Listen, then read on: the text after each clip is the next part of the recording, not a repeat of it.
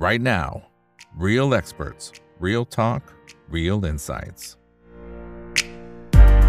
สวัสดีครับ สวัสดีเพื่อนๆนักลงทุนทุกคนนะครับ นี่คือไรนาบายอีกบรรพททุกเรื่องที่นักลงทุนต้องรู้นะครับ และสำหรับวันนี้เรื่องที่เราต้องรู้ก็เป็นตอนต่อเนื่องนะครับ จริงๆ เราก็เคยมีการวิเคราะห์ไปก่อนหน้านี้แล้วนะครับ ในช่วงต้นสัปดาห์นะครับสำหรับกรณีที่ทางฝั่งของ FTX อย่างที่เราก็คงจะทราบข่าวกันแล้วนะครับ บอกว่า เอ๊เขาเจอปัญหาเรื่องของสภาพคล่องนะครับแล้วก็มีประเด็นดราม่ากันโอ้โหต้องบอกว่าเป็นหนังม้วนยาวเลยนะครับกับทางฝั่งของ Binance CC เองก็ออกมาทวีตนั่นโอ้โหต้องบอกว่าหลายชุดอะนะและแต่ละทวีตเนี่ยนะครับพออ่านดูแล้วโอ้โหนี่มันต้องมีเรื่องอะไรแน่ๆเลยนะฮะทำไมมันถึงต้องบานปลายมาจนถึงขนาดนี้นะครับและจนกระทั่งพอไปดูตัว balance sheet นะครับของตัวบริษัทอ่าตัวที่เขาเข้าไปถืออยู่เนี่ยนะครับ ทางฝั่งของตัวอ่าอ๋อผมยังออกเสียงไม่ค่อยถูกเลยนะครับ เดี๋ยวนะฮะเอ่อ a l a m e d a Research นะครับผมนะฮะพอไปดูตัว balance sheet ปรากฏว่าโอ้ยนี่มันมันมีอะไรที่ดูแล้วมันไม่ชอบมาพากลอะไรบางอย่างนะนะครับแล้วก็ในบ้านเราจริงๆต้องบอกว่ามีการเตือนได้ค่อนข้างจะเร็วเลยทีเดียวนะครับบอกว่าเฮ้ยอาจจะต้องมีการถอนทรัพย์สินที่เราฝากเอาไว้ที่ทางฝั่งของ FTX ออกมาก่อนนะนี่เราเตือนกันค่อนข้างจะเร็วมากๆเลยในบ้านเราเพราะฉะนั้นจริง ๆ รอดกันหลายคนนะอันนี้พูดตามตรง แต่ว่าบางคนเองก็เจอผลกระทบระลอกตามมาอยู่เหมือนกัน ซึ่งสิ่งที่เราจะคุยกันในวันนี้เนี่ยนะครับ มันอาจจะเป็นเรื่องของ after shock ละ นะมันก็จะมีหลายอย่างที่อาจจะบอกได้ว่าเฮ้ยโดมิโนรอบนี้เนี่ยมันไม่ธรรมดาเลยทีเดียว แล้วในฐานะที่เราเป็นนักทุนเราจะต้องทำความเข้าใจในมุมไหนบ้าง วันนี้เราได้รับเกียรติจาก 2 ท่านนะครับ ที่จะมาร่วมพูดคุยกันนะครับ ท่านแรกนะครับพี่บิดครับ คุณสุภกิจบุญศาสตร์ครับนายกสมาคมสินทรัพย์ดิจิทัลไทย แล้วก็เป็นเจ้าของช่องบิดแคสด้วยนะครับส่วนหนึ่งท่านนะครับพี่หนึ่งครับคุณปรมินอินโสมครับเป็นผู้เชี่ยวชาญด้าน Cyber Security แล้วก็เป็นผู้ก่อตั้งเหรียญไฟโรด้วยนะครับสวัสดีครับ สวัสดีทั้งสองท่านนะฮะครับผมสวัสดีครับสวัสดีครับพี่ พี่หนึ่งนอนยังฮะนอนนะนอนนี่ครับพี่หนึ่งอยู่ยังอยู่ที่อเมริกานะครับผมวันนี้ก็ไลฟ์กันแบบสดๆเลยนะนะยังไงฝากกดไลค์กดแชร์ทุกช่องทางด้วยนะครับ Facebook YouTube Twitter Clubhouse นะครับแล้วก็ห้อง Open Line Chat นะครับสนใจห้องไหนก็สามารถคลิกเข้ามาจอยกันได้นะครับ และถ้าอยากสนับสนุนช่องถามอีกกับอีกก็ไปที่ YouTube Membership นะครับ โอเคเอาละฮะ ทีนี้มาดูประเด็นที่ผมเล่าไปเมื่อสักครู่นี้อันแบบคร่าวๆนะแต่ก่อนอื่นเนี่ยผมขอถามพี่บิดก่อน นะครับคือก่อนหน้านู้นเนี่ยเราเคยคุยกันแล้วนะครับตอนที่มันบิตคอยแล้วก็คริปโตถูกถล่มมาแบบรอบใหญ่ๆอะนะฮะแล้วก็ลงมาคอเคลียร์คอเคลียร์โดยแถวประมาณสักสองหมื่นเหรียญเนี่ยนะฮะผมก็ยังถามพี่บิดเลยพี่บิดตอนนี้มันถือว่าสะท้อนความกลัวไปหรือยัง มันกลัวแบบขีดสุดหรือยัง พี่บิดบอกเฮ้ยใจเย็นๆยังนะช่วงนั้นนี่ยังเพราะว่าคนในวงการนี่ก็ยังยังไม่รู้สึกเหมือนกับหนาวสะท้านเลย แล้วนาทีนี้แหละพี่บิดมันถึงจุดที่ขีดสุดหรือยังฮะ ผมว่านะ อันเนี้ยมันเพิ่งเริ่มต้นของความขีดสุดอะในความรู้สึกผมอะเพิ่งเดี๋ยวเริ่มอีกเหรอฮะเพิ่งเริ่มของความน่ากลัว ผมว่ายังมีความสยดสยองตามมาอีกเป็นละลอกนะแต่ถ้าดูจากอืมสภาพนะ เพราะว่าครับจริง ๆ อย่าง FTX นี่ผมยังไม่คิดไม่ฝันว่าเอ่อจะเจอเหตุการณ์แบบนี้เนาะแล้วมันก็สะท้อนอย่างหนึ่งนะว่าจริง ๆ แล้วเนี่ย ภาพที่เราติดในอดีตเนี่ย มันไม่ได้ยืนยันว่าอนาคตนี้เนี่ยมันจะไม่มีปัญหา คือเรายังนึกภาพอยู่ว่า Exchange อันดับสองของโลกอะ่ะอ่ามันมันจะเป็นอย่างนั้นได้ยังไงอะ่ะ คือเอาอดีตที่เราคือตอนที่มันเกิดเหตุเนี่ย ต้องต้องยอมรับพี่เป็นคนหนึ่งที่ที่เป็นวิกทิมนะติดอยู่ในนั้นนะคือเราโดนป็เหมือนกันยื่ใช่ไหมฮะรอบนี้เดี๋ยวต้องเลือกโดนเดี๋ยวเออเดี๋ยวต้องเล่านะฮะเดี๋ยวต้องเล่าพี่กไม่รอณีอกนี้ออกไม่ทันออกไม่ทัน คือเราอืมช้าเราเป็นคนช้าแล้วเราก็เอ่อดูดูท่าติดภารกิจดูท่าทีอยู่ ดูท่าทีอยู่แล้วก็ อย่างที่บอกอะอย่างที่บอกอีกอะคือ เราตัดสินมันจากอดีตในขณะที่ข้อมูลในปัจจุบันเราไม่มี แล้วเราก็ไม่ได้ไปหาว่าตกลงเนี่ยสภาพของมันเป็นยังไง แล้วพอมันเกิดเหตุการณ์ไปแล้ว เราถึงจะมารู้ว่าโอ้โห นี่จริง ๆแล้วมันมันไม่ใช่ว่ามันไม่มีสัญญาณ มันไม่ใช่ว่ามันไม่มีอาการนะ แล้วจริง ๆ แล้วเนี่ยวันนั้นที่พี่ไปเจอกับอีกใช่ไหมที่งานครับอ่าเพรสบล็อกเชนอ่าบล็อกเชนเทเลเจเนซิสอะจริงๆอะ ในกลุ่มที่เราคุยกันอะ มีอยู่คนหนึ่งพูดเรื่องนี้ แล้วอืมมีพูดเรื่องนี้เขาเนี่ยพูดถึงคือเราก็คุยกันกันถึงเรื่องสภาพคล่องของไอ้ตลาดนี่แหละ แล้วเขายังพูดอยู่ว่าจริง ๆ แล้วเนี่ย ถ้าถ้าจะเรียกว่า liquidity ของใน DeFi ปัจจุบันมีอยู่เนี่ยอ่าส่วนหนึ่งเนี่ยมาจากมาจากอ่าจัสตินสันส่วนหนึ่งมาจากอืมจัสตินสันนะแล้วก็จำ จำไม่ได้แล้วว่าอีกส่วนหนึ่งมาจากไหนนะจำไม่ได้แล้วคร่าวๆแต่เขาพูดประโยคหนึ่งที่วิ่งติดหูอยู่ปัจจุบันนี้ว่า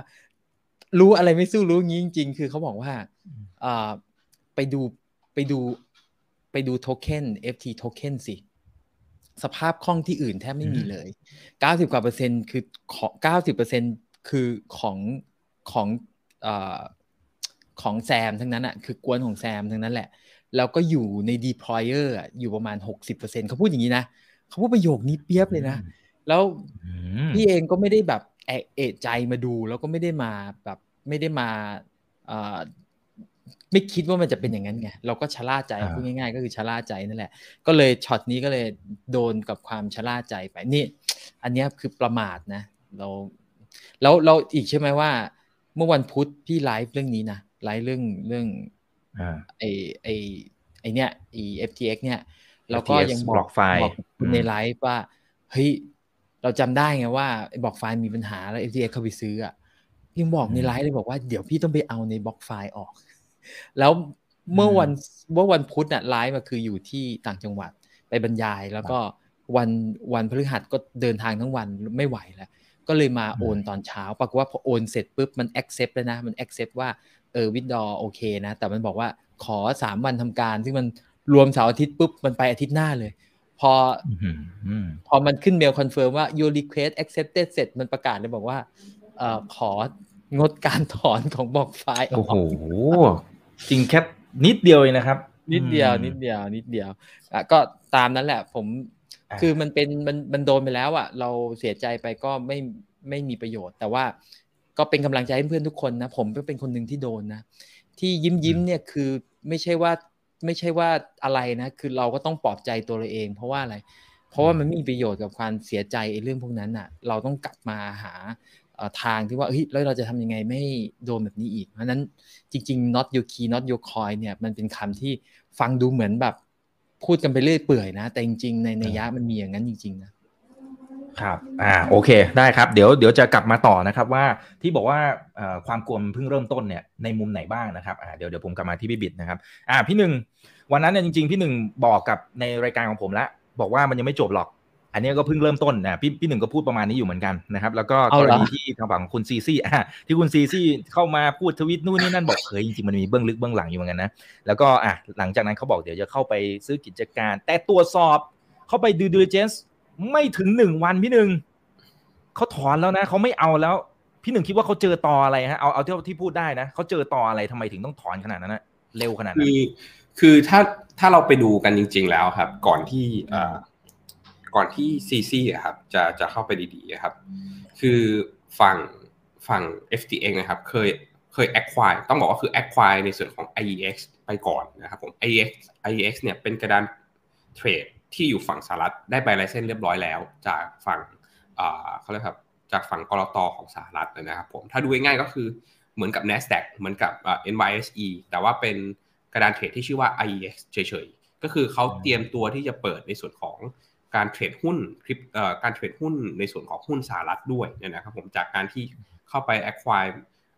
หุ้นบางส่วนอยู่ใน IEX ตรงนั้นนะครับ ซึ่งคราวนี้มันมีคนที่อยู่ในตลาดทุน ดั้งเดิมอยู่แล้วครับ คือเขาศึกษาแซมแล้วครับ เพราะว่าคือเขาอยากรู้ว่าคือคนนี้เป็นใคร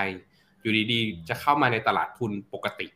คือแบบมาจากตลาดคริปโตแล้วมาแอคควายเหมือนมาซื้อหุ้นในตลาดปกตินะครับผมก็เลยแบบเอ๊ะอยากรู้ประวัติอยากรู้ว่าเป็นใครมาตรงนั้นนะครับ ซึ่งมันก็มีคนที่บอกว่าคืออแบบเขาเรียกว่าครับ คือมีคนเริ่มสงสัยแล้วนะครับผมว่าคือแบบเป็นใครเอาเงินมาจากไหนเยอะแยะ ตรงนั้นนะครับผม แล้วก็มีการโยงไปถึงแม้กระทั่งว่าคือเอ่อในส่วนของเอ่อ CTO ที่เป็นในส่วนของอ่าชื่อที่ชื่อว่าแกรี่หวังเนี่ยครับมีส่วนเกี่ยวข้องอะไรกันหรือเปล่าตรงนั้นนะครับ ผมหรือได้เงินทุนมาจากไหนกันแน่ ตรงนั้นนะครับก็คืออ่าเขาพยายามที่จะสืบกันไปเยอะๆจนจนบางที่ก็บอกว่าคืออ่าในส่วนของแซมเนี่ยคือน่าน่าจะน่าจะไม่โปร่งใสตรงนั้นนะนะครับผม อันนี้ผมอาจจะไม่ได้ลงดีเทลมากนะครับผมแต่ว่าคือสรุปแล้วก็คือน่าจะไม่โปร่งใสเนี่ยนะครับ ซึ่งตรงนี้มันเป็นจุดจุดเริ่มต้นส่วนหนึ่งที่ที่เกิดขึ้นนะครับผมในส่วนของฝั่งตลาดทุนปกติ จากการที่แซมไปแอคควาไปซื้อหุ้นในส่วนของ IEX นะครับ แล้วก็อันนั้นคือขาหนึ่งขาที่ 2 คือถ้าเราไปตามในส่วนของแคโรลีนในส่วนของคนที่เป็น CEO ของ Arameda Research เนี่ยก็จะเห็นครับว่าคือเขาเองเนี่ยเอ่อ Arameda Research เนี่ยคือเคยบอกว่าคือจะไม่เข้าไปยุ่งกับพวก เอ่อเขาเรียกว่าครับพวกในส่วนของพวก d e f าที่เอาเหรียญไปวางเพื่อที่จะได้ยิวมาตรงนั้นนะครับผมแต่ว่าคือสุดท้ายแล้วเนี่ยครับก็คือทุกคนก็คุยกัน อันนี้คือเขาเป็นคนออกบอกจากปากเขาเลยนะครับ ตอนที่ไปสัมภาษณ์ก็คือสุดท้ายแล้วก็คือมาตกลงกันว่าคือจะจะเอา deploy เหมือนก็คือจะ deploy พวกฟันหรือกองทุนในในในกองทุนของเขานะครับ ไปลงในพวก DeFi เพื่อที่เพื่อที่จะทำให้เหมือนก็คือ เป็นการ maximize ตัวตัว capital ของเขาตรงนั้นเลยนะครับผ มันก็เลยเป็นที่มาครับว่าคือ พออมีการเปิดหน้าไปลงใน DeFi แล้วก็คือทุกคนก็มองว่าคือส่วนหนึ่งที่ในส่วนของตัวลูน่าที่เจ๊งไปตรงนั้นนะครับผมตัว Alameda Research เนี่ยก็ได้รับผลกระทบเหมือนกัน เพียงแต่ว่าคือไม่สักไม่พอไม่พอไม่ประกาศว่าได้รับผลกระทบเนี่ยแล้วก็บอกว่าคือของตัวเองยังไม่ยังปกติไม่ได้รับผลกระทบอะไรทั้งสิ้นนะครับ มันก็เลยต้องมีการ cover เหมือนกับมีการให้ให้ทาง FTX เนี่ยช่วย เพราะว่าคือแซมกับ แซมก็มีในส่วนของหุ้นอยู่ในส่วนของอารามิดาด้วยก็คือ พยายามที่จะโยกในส่วนของสินทรัพย์ของลูกค้านะครับเข้าไปไปแบกไปแบ็กอัพอารามิดาอีกทีหนึ่งตรงนั้นนะครับผมมันก็เลยกลายเป็นว่าคือ พอพอไบแนนเข้าไปดีๆเนี่ยก็เลยเห็นว่าคือคุณโยกเงินของลูกค้านะครับสินทรัพย์ของลูกค้าเนี่ยไปช่วยอารามิดาไว้เนี่ยนะครับผมอันนี้ก็คือน่าจะเป็นประเด็นที่ว่าคือทำไมไบแนนถึงเลือกที่จะ ไม่ไม่ซื้อในส่วนของ FTX นะครับผมเพราะรู้เขารู้ว่าคือถ้ามีการทำแบบนี้นะครับ สุดท้ายแล้วเนี่ยคืออมันมันเป็นการ mishandle ในส่วนของ customer fund ก็คืออันนี้เป็นเหตุผลหลักที่เขาเขียนอันแรกเลยนะครับก็คือใช้เงินเหมือนกับเอาเงินของลูกค้าเอาสินทรัพย์ของลูกค้าไปไปช่วยอารามิดาแทนที่จะซึ่งปกติเขาเขาไม่ควรที่จะทำแบบนั้นนะครับผม แล้วก็รวมไปถึงในส่วนของฝั่ง US Investigation Agency นี่ก็คือเหมือนว่าคือ มีการสอบสวนสืบสวน ในส่วนของ FTX จากหน่วยงานในฝั่งสหรัฐเอง ก็คือต้องบอกว่าคือฝั่ง FTX เองก็คงมีเรื่องกับทั้งหน่วยงานที่เกี่ยวข้องนะครับผมแต่แต่ผมเข้าใจว่าคือฝั่งนั้นนะมาจากเรื่องที่เขาพยายามที่จะเข้าไปตลาดทุนปกติ แล้วก็คือมีคนที่ก็เลยครับมีผู้เล่นที่อยู่ในตลาดปกติอยู่แล้ว ตลาดดั้งเดิมอยู่แล้ว พยายามที่จะกีดกัน เพราะฉะนั้นคือ อันนี้ผมไม่ได้มาเข้าข้าง FTX ครับผมจะบอกว่าคืออันที่จะเข้าไปตลาดใหม่แล้วคือตลาดนั้นเขามีผู้เล่นอยู่แล้วอะมันเป็นเรื่องปกติที่จะต้องมีการโดนสืบสวนเป็นเรื่องปกติครับ เพราะว่าคือเขาไม่ได้ห้าม แต่ว่าคือแค่จะทำให้มันช้าลงเฉยๆตรงนั้น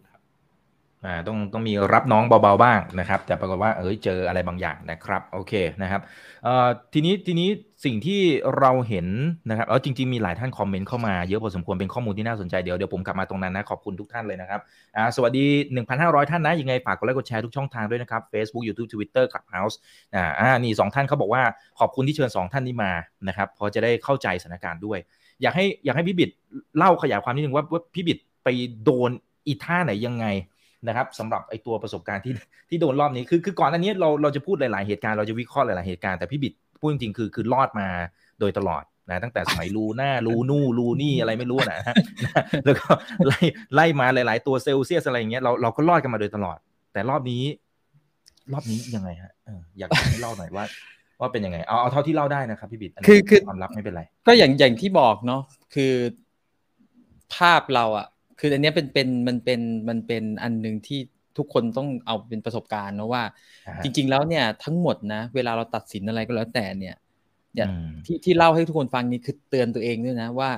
เราต้องตัดสินอยู่บนข้อมูลปัจจุบัน พอเวลาเราเอาภาพในอดีตมาเป็นตัวตัดสินว่าโอ้ FTX มันประมาณอย่างนี้ประมาณอย่างนี้เนี่ย มันไม่น่าจะล้มหรอกอันนี้คือคือคือความผิดพลาดนะครับ ก็คือปกติในใน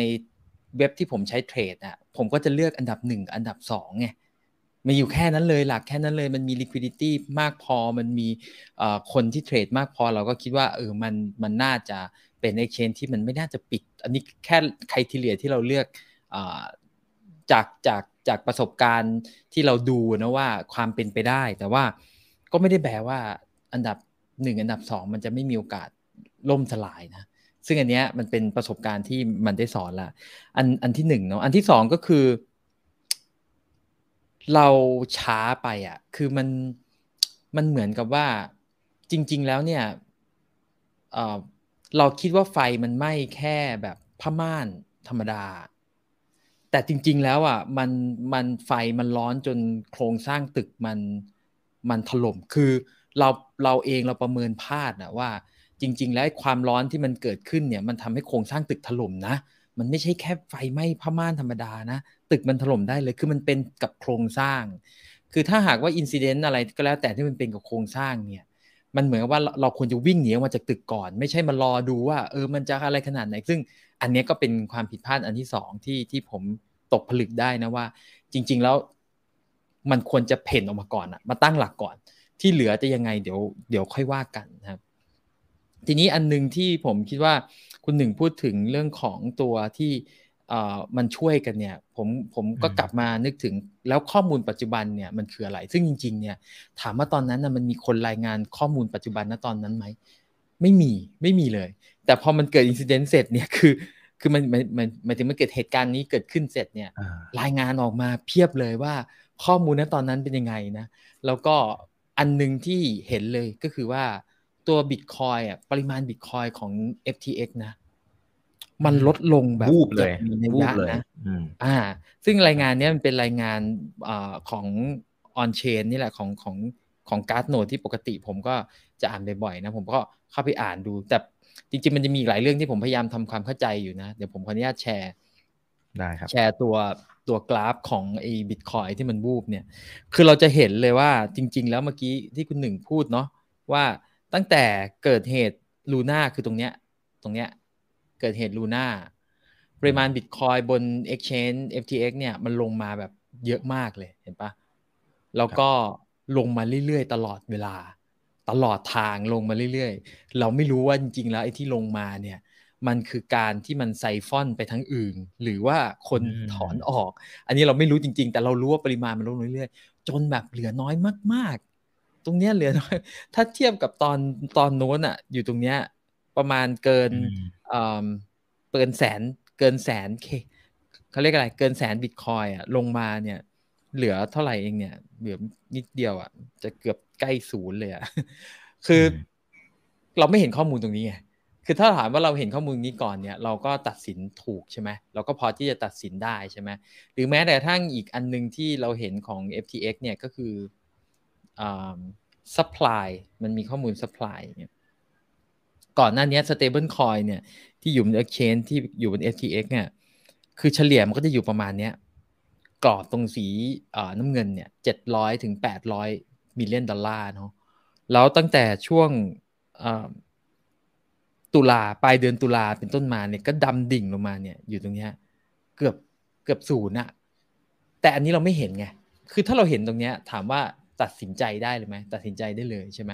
แต่อันนั้นอะมันก็คืออดีตอะเวลาที่อดีตมันก็บอกได้หมดนะว่าอ่าเราจะทำอย่างนั้นจะทำอย่างนี้ แต่ณปัจจุบันตอนนั้นเราไม่เห็นข้อมูลพวกนี้ แล้วก็จริง ๆ มันมีข้อมูลอันหนึงที่น่าสนใจคือผมพยายาม correlate รายงานอยู่นะแต่ว่ายังไม่เข้าใจ flow ของเงินเหมือนกัน ผมเข้าใจว่าจริง ๆ อย่าง Binance เนี่ยเห็นการเคลื่อนไหวหมดอะเพราะว่าจริงๆ Binance เนี่ยเป็นเป็น middleman ที่ อยู่ในลูปของ FTX กับ Alameda เพราะว่า F จริงๆ ถ้าเราพูดกันจริงๆ คือ FTX กับ Alameda เนี่ย มันเป็นเหมือนเหรียญที่มี 2 ด้าน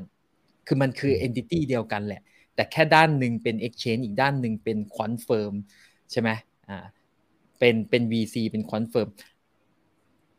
เงินที่มัน flow เนี่ย มันด้านมี Binance เข้ามาเกี่ยวข้องตรงนี้ แล้วมันก็วนกันเป็นลูป จาก Binance เนี่ยก็วนกลับเข้ามา นะครับกลับเข้ามาที่ Alameda คือตรงกลางเนี่ยคือ FTX เนาะเนี่ยอืมมันวนกันเป็นลูปแบ่งออกเป็นท่อนเดี๋ยวมันก็วนกันมาจาก FTX ก็วนกลับเข้ามา Alameda แล้วก็วนกลับเข้ามา FTX วนมีบางส่วนไป Binance เนี่ยวนกันมาเป็นลูปๆแบบเนี้ยที่เป็นสัดส่วนนะ เดี๋ยวผมให้ดูที่น่าสนใจคือครับอืมตรงนี้ ตรงนี้ตรงนี้อะดูจากรูปนี้แล้วกันเขาบอกว่ามันมีฟอดมันมีเงินที่ไหลจากอาราเมดาเนี่ย มา FTX เนี่ย คือเขาเขาไม่ได้บอกว่าเหรียญอะไรนะ แต่มันมีเอ่อ outflow ออกมาเนี่ย เบ็ดเสร็จเนี่ย คือทั้งหมดพอรวมทั้งหมดเลยนะ 90%เนี่ย จากอาราเมดาไหลไป FTX คือมัน enti- กระเป๋าซ้ายกระเป๋าขวานะอะอีก 9%เนี่ย ไปที่ Binance 1%ไปที่กระเป๋าอื่นที่ไม่เกี่ยวข้องกับ2 entity นี้นะครับอืมอ่า ทีนี้มาดูตรงนี้ ที่น่าสนใจก็คือจาก Alameda ไป FTX เนี่ย จริง ๆ แล้วมันไม่ใช่เพิ่งเกิดนะ มันเกิดมาตั้งแต่โนเวม ber ปี 2021 คือปลายปีที่แล้ว ถ้าเราช่วงนี้มันเป็นช่วงถ้าใครจำได้มันจะเป็นช่วงบูบูรันรอบสุดท้ายก่อนที่มันจะมีปัญหานะมันจะเป็นอืมบูรันรอบประมาณปลายเดือนโนเวม ber แถวๆนั้นอะมันเริ่มมีการที่เอ่อเงินเนี่ยมันไหลจากอาราเมดามา FTX นะครับแล้ว total เนี่ยทั้งหมดเนี่ย ทั้งหมดแล้วมูลค่าทั้งหมดเลยนะ49พันล้าน49พันล้านก็ประมาณ49 49พันล้านดอลลาร์แล้วกันนะแล้วถ้าเรามาดูช่วงพีเรียดตรงที่เกิดลูน่ามันจะเกิดตรงนี้ ตรงนี้ที่เกิดลูน่าอ่าครับเราก็จะเห็นสไปค์มันขึ้นไป แต่ตรงเนี้ยขึ้นมาเป็นแบบ แปลว่าจริง ๆ มีปัญหาหนักมาก ๆ ตอนที่มันเกิดขึ้นเนี่ยมันอาจจะเป็นช่วงนี้นะ แล้วเราสังเกตตัว stable coin ที่มันอืมที่มันมันมันลงอย่างมีนัยยะมันก็คือจะเป็นแถวแถวๆช่วงนี้ แต่ผมยังไม่เข้าใจโฟล w ของเงินนะ ที่มันหมุนกันเนี่ย มันหมุนกันยังไง แต่เราพอเห็นภาพแล้วว่า b i n a n c e มันมาเป็น man in the middle เนาะเพราะว่าไอ้ในเก้าเปอร์เซ็นเนี่ยในในในเก้าเปอร์เซ็นอ่าโทษที มันจะมีอีกโฟล w หนึ่งนะ ที่มันแบ่งขอโทษนะอ๋อโอเค ตอนเงินไหลกลับเขาบอกตอนเงินไหลกลับ คือมันมีมันมีมันมีอย่างนี้ ไอ้เก้าเปอร์เซ็นที่เมื่อกี้ผมให้ดูตอนแรกอะนะไอ้เก้าเปอร์เซ็นตรงเนี้ยนะอืมที่มันไหลไปไบแนนนะผมต้องบอกอย่างนี้เก้าเปอร์เซ็นที่มันไหลไปไบแนนตรงเนี้ยจากอารามิด้าไหลไปไบแนนเนี่ย มันมีประมาณยี่สิบห้าอ่ายี่สิบผมจำยอดไม่ได้ยี่สิบห้าล้านเท่าไหร่ไม่รู้อะแต่เขาบอกว่าสุดท้ายอะมันมันไหลกลับเข้าอารามิดา แต่แบ่งอ๋อนี่ไงรวมกับอันนี้ 7.1 บวกบวกกับยี่สิบห้าจุดรวมเป็นประมาณยี่สิบห้าประมาณเนี้ยประมาณยี่สิบห้าบิลเลียน คือเขาบอกว่า ไอ้ที่ออกไปไบแนนอะไอ้ที่ออกไปไบแนนสุดท้ายมันวนกลับเข้ามาที่อาราเมดาอยู่ดี แต่แบ่งเป็นจากไบแนนมาอาราเมดาสิบห้าจุดห้าแล้วก็จาก FTX ไปอาราเมดา7.7.1 หนึ่งหลงจ้งมาตั้งแต่ช่วงโน้นนะ8โนเวม ber จนถึงจนถึงช่วงอืมที่โนเวม ber ปี 2021 เนาะแล้วก็จริงๆที่ที่คนพูดถึงเรื่องของ reserve ของ Alameda อันนี้คือ re- reserve อืมของ Alameda เนาะคือถ้าเราสังเกตช่วงที่มันมีปัญหาลูน่าเนี่ย เราไม่เห็นความผิดปกติของ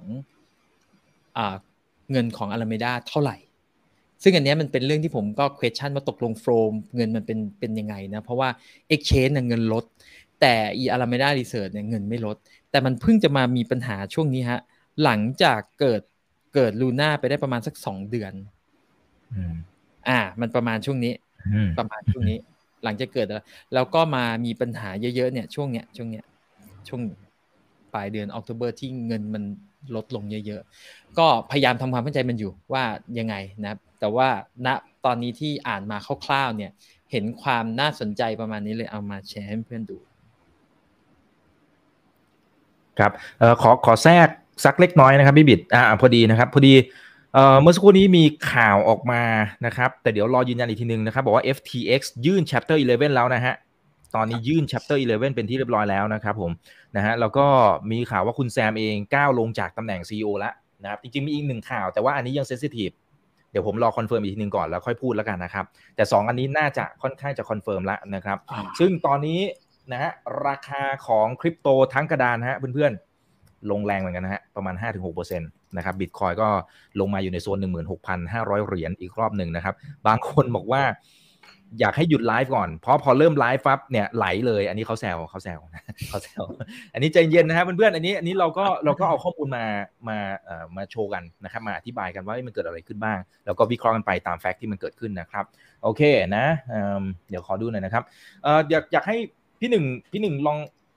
เหมือนไม่แน่ใจว่ามันในเชิงทางกฎหมายอะไรหลังจากนี้มันจะเป็นยังไงนะหลังจากที่เนี่ยสมมุติประกาศแบบสดๆร้อนๆว่า FTX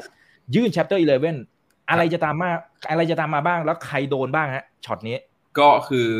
พอประกาศล้มละลายแล้วนะครับ คือมันก็จะเข้าสู่กระบวนการฟื้นฟูแล้วนะครับ ก็คือพยายามที่จะอ่าหาเงินมาคืน คนที่เกี่ยวข้องไม่ว่าจะเป็นทั้งลูกค้าแล้วก็อ่าผู้ถือหุ้นให้ได้มากที่สุดเท่าที่จะมากได้เนยนะครับผมนั่นเป็นเหตุผลว่าคือทำไมอ่าเขาเขาให้แซมออก แล้วก็คือหาคนที่ชื่อถ้าดูในตาม press release ของ FTX เลยนะครับ ก็คือ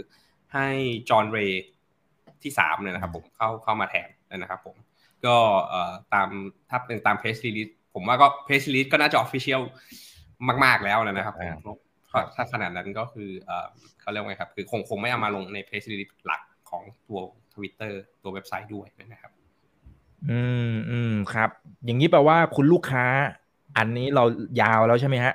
ใครก็ตามที่มีสินทรัพย์บนยาวแล้วนะยาวแล้วรวมถึงบอกไฟล์ด้วยถูกไหมฮะเ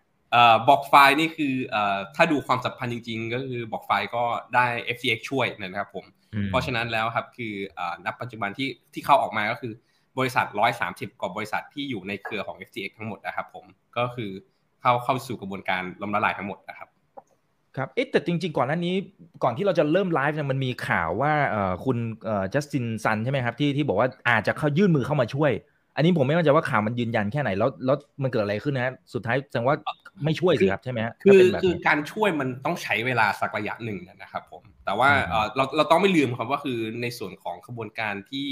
จะจะช่วยนะครับ มันมันสามารถที่จะเกิดขึ้นหลังจากที่ประกาศเอ่อล้มละลายไปแล้วไปแล้วนะครับผมเพราะว่าคือมันจะอยู่ในส่วนของกระบวนการฟื้นฟูอีกทีหนึ่งณช่วงตอนนั้นคือเอ่อในส่วนของจัสตินจะเข้าไปช่วยก็ก็ไม่ได้มีปัญหาครับ อืมอืมครับครับเออ แหมจริง ๆ ไปไปมาๆผมผมเริ่มไม่มั่นใจว่าแล้วเนี่ยจริง ๆ หลายคนก็สงสัยเหมือนกัน แล้วไบแนสอะจะจะมีอะไรที่เราคิดไม่ถึงอีกหรือเปล่า พี่บิดเอ่อมองฝั่งความเสี่ยงให้หน่อยอ่าหรือหรืออ่าหรือเดี๋ยวพี่หนึ่งอยากจะแชร์ด้วยไหมพี่พี่หนึ่งอยากแชร์ให้พี่หนึ่งแชร์เลยครับ ผมผมเรื่องนี้จะไม่แชร์ดีกว่าครับพี่ผมให้โอพี่เคโอเคเพราะว่าอาจจะทำธุรกิจใกล้เคียงกัน คือจริง ๆ เนี่ย ผมผมว่า อ่าถ้าดูถ้าดูจากจากสภาพนะผมก็ยังไม่เห็นตัวอาของ b บ n a n c e ทั้งหมดเนาะจริง ๆ เราอาจจะต้องลิสต์มาว่ามันมี exchange ไหนที่คล้ายๆกับอ่า FTX ก็คือหมายความว่ามันมี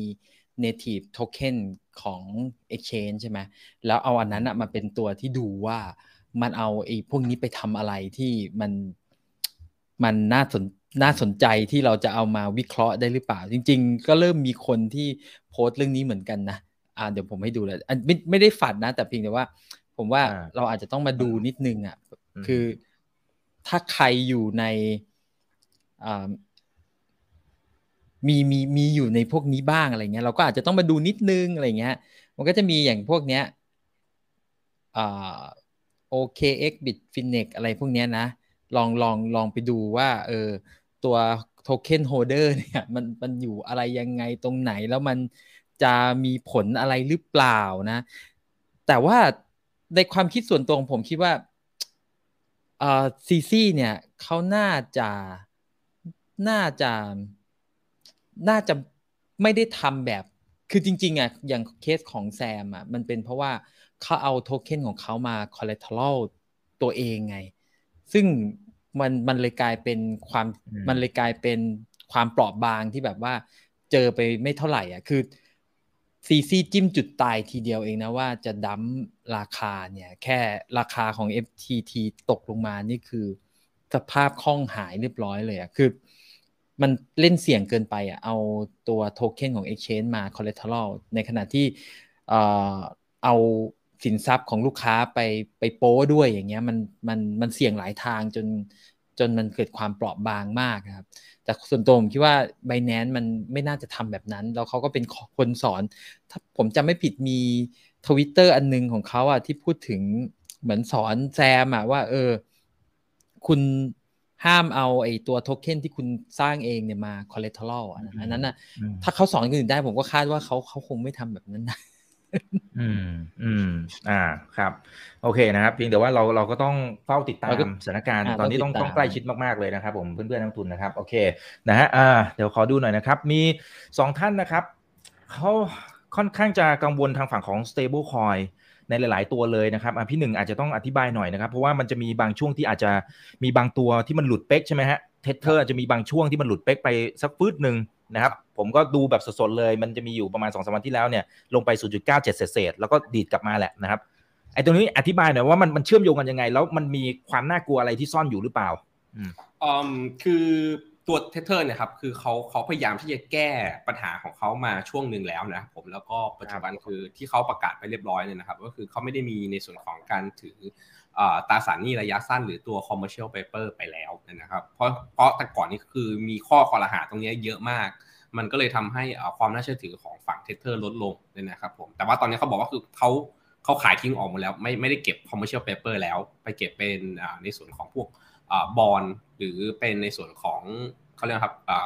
ตาตราสารที่มีความน่าเชื่อถือมากกว่าตัว commercial paper ไปเรียบร้อยแล้วนี่ยนะครับ ซึ่งตัวเนี้มันก็เลยทำให้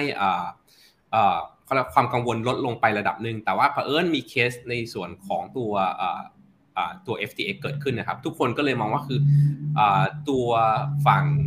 Tether เนี่ยจะจะทำคล้ายๆสไตล์เดิมๆหรือเปล่าที่ออกเหรียญมาก่อนนะครับผมออกเหรียญมาก่อนที่ที่มันเคยมีเคสว่าคือออกเหรียญมาโดยที่ณช่วงเวลานั้นนะครับ การ audit นะครับ มันจะ audit ทุก ๆ เดือน มันไม่ได้ audit ทุกวันนะครับ ผมเพราะฉะนั้นคือสิ่งที่เกิดขึ้นก็คือทุกคน ที่เข้าไปมันจะมีรายงาน research ออกมาก็คือณช่วงเวลานั้นนะครับ Tether ออกเหรียญออกมาก่อน โดยที่ยังไม่มีในส่วนของเงินมา back จริง ๆ แล้วก็เอาเงินตรงนั้นนะครับ ไปไป manipulate ในส่วนของราคาบิตคอยน์แล้วก็พอได้กำไรเนี่ยครับ ก็ค่อยเอาเงินที่ได้กำไรจากการอ่าอ่า manipulate ราคาบิตคอยน์เนี่ยมา back ตัวตัวเงินที่ออกมาจริง ๆ อีกทีหนึ่งนะครับผมเพราะฉะนั้นเนี่ยทุกคนก็เลยมองว่าคือเคสเนี้ยมันจะเกิดกับ กับ FTX อีกรอบหนึ่งหรือเปล่าที่เหมือนกับว่า Tether เนี่ยพยายามที่จะปั๊มเงินออกมาก่อน แล้วก็เอาไปช่วย FTX แล้วก็คืออพอ FTX ราคาขึ้นเนี่ยก็ค่อยเอาเงินจริงๆนะครับทยอยขายออกแล้วก็เอามา back up จริงๆนะครับผมซึ่งตัวเนี้ยมันเป็นเคสที่ทุกคนมองไว้ครับว่าคือ Tether จะทำอีกรอบหนึ่งหรือเปล่านะครับผมในในรอบนี้นะครับ ซึ่ง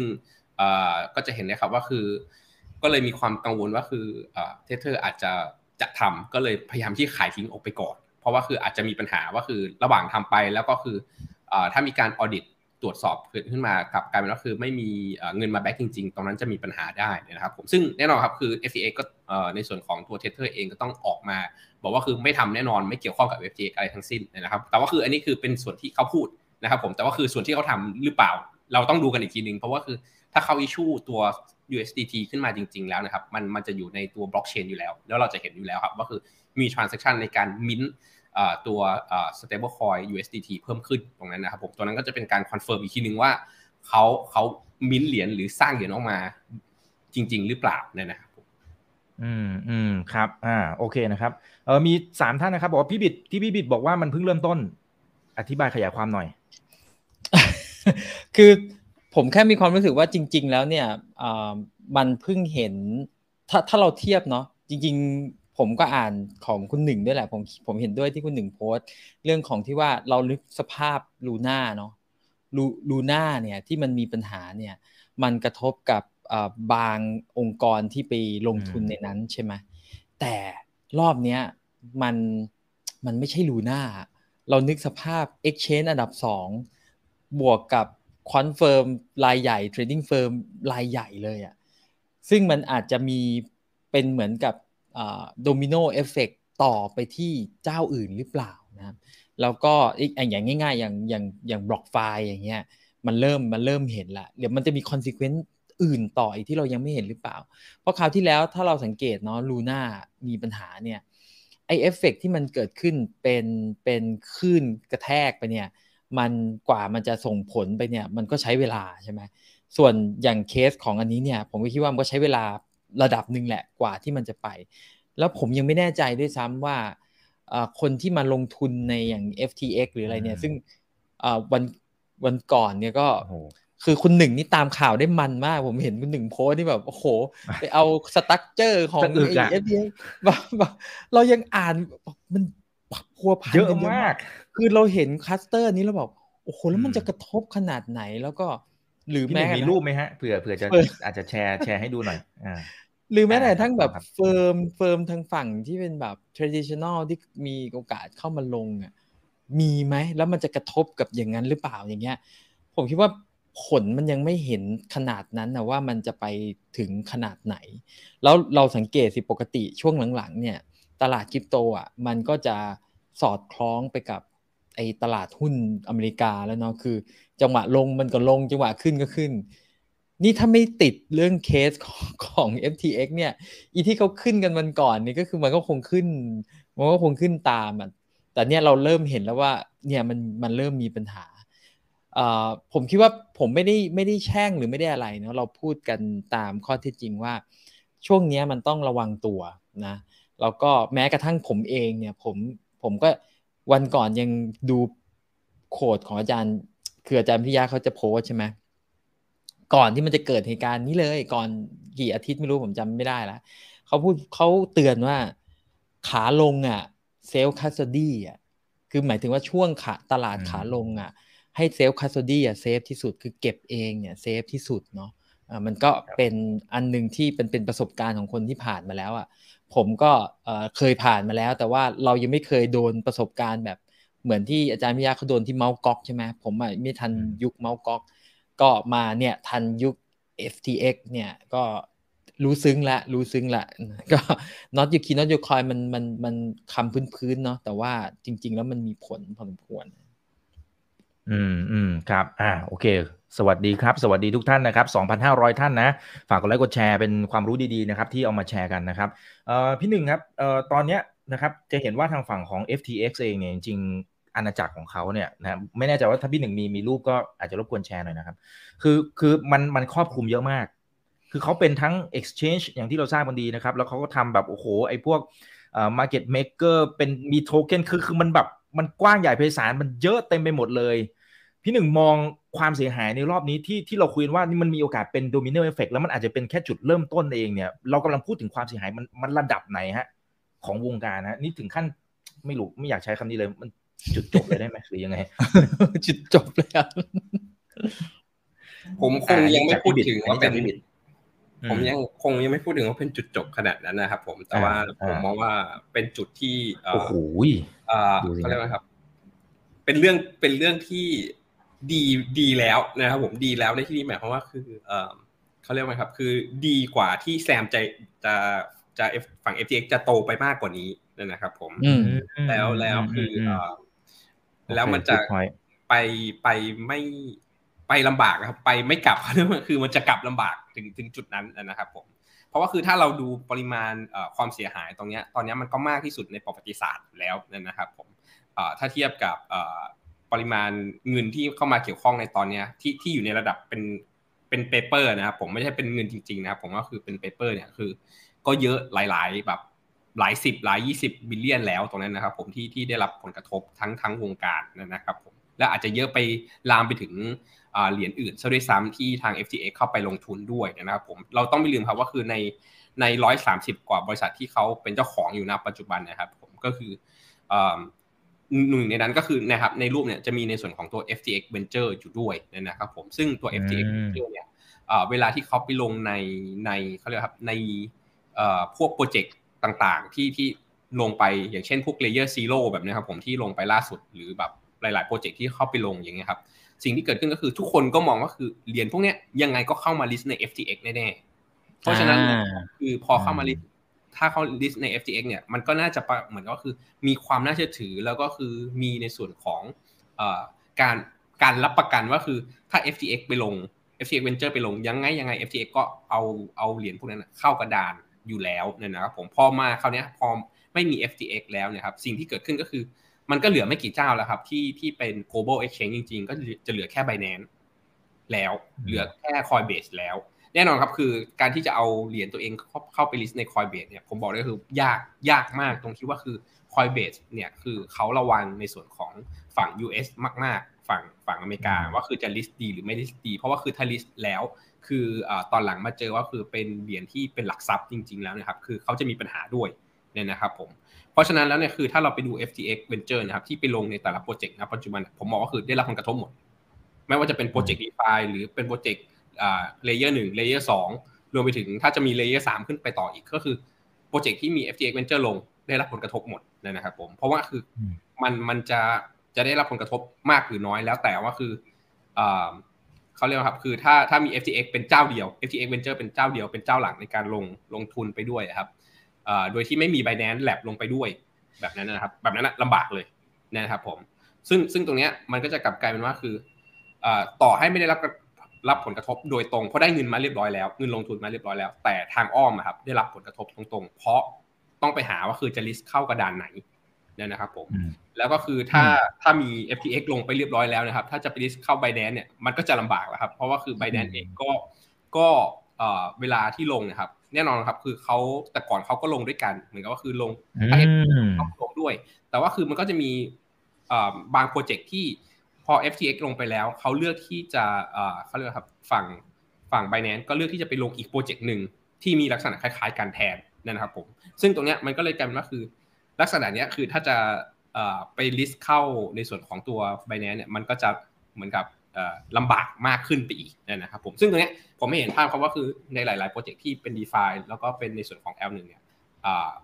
ก็พยายามที่จะบอกว่าคือเขาไม่ได้รับผลกระทบหน้าช่วงนี้คือเขาจะบอกว่าคือเขาไม่ได้รับผลกระทบอะไรทั้งสิ้น อยู่แล้วนะครับผมแล้วก็คือพยายามที่จะบางบางโปรเจกต์ก็พูดไปด้วยซ้ำครับว่าคือขอ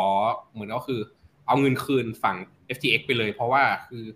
มีเงินเยอะพอที่จะเหมือนก็คือ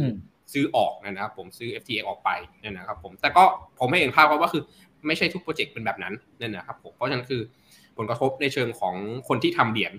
คนที่ทำ d e f ามีเนี่ยมีผลกระทบแน่นอนครับ เพราะว่าคือตัวเลือกในการที่จะเอาเหรียญเข้าไปลิสต์เนี่ยน้อยลงไป อันนี้ส่วนหนึ่งนะครับผมอันนี้คือทางอ้อมทางอ้อมที่ทุกคนบอกว่าคือไม่ได้รับผลกระทบแต่ผมก็คือได้รับผลกระทบแน่ๆนะครับผมมาในส่วนของอันที่2นะครับก็คือ ถ้าเราไปดูว่าคือ BC ใหญ่ที่ลงทุนไปใน FTX เนี่ยไม่ว่าทั้งเป็น Sequoia ทั้ง Paradigm อะไรพวกนี้ครับผมรวมไปถึงไทเกอร์โกลบอลด้วยตรงนั้นครับก็คือ ได้รับผลกระทบทั้งหมดจากจากเคสของ FTX เนี่ยนะครับผมซึ่งตรงนี้พอ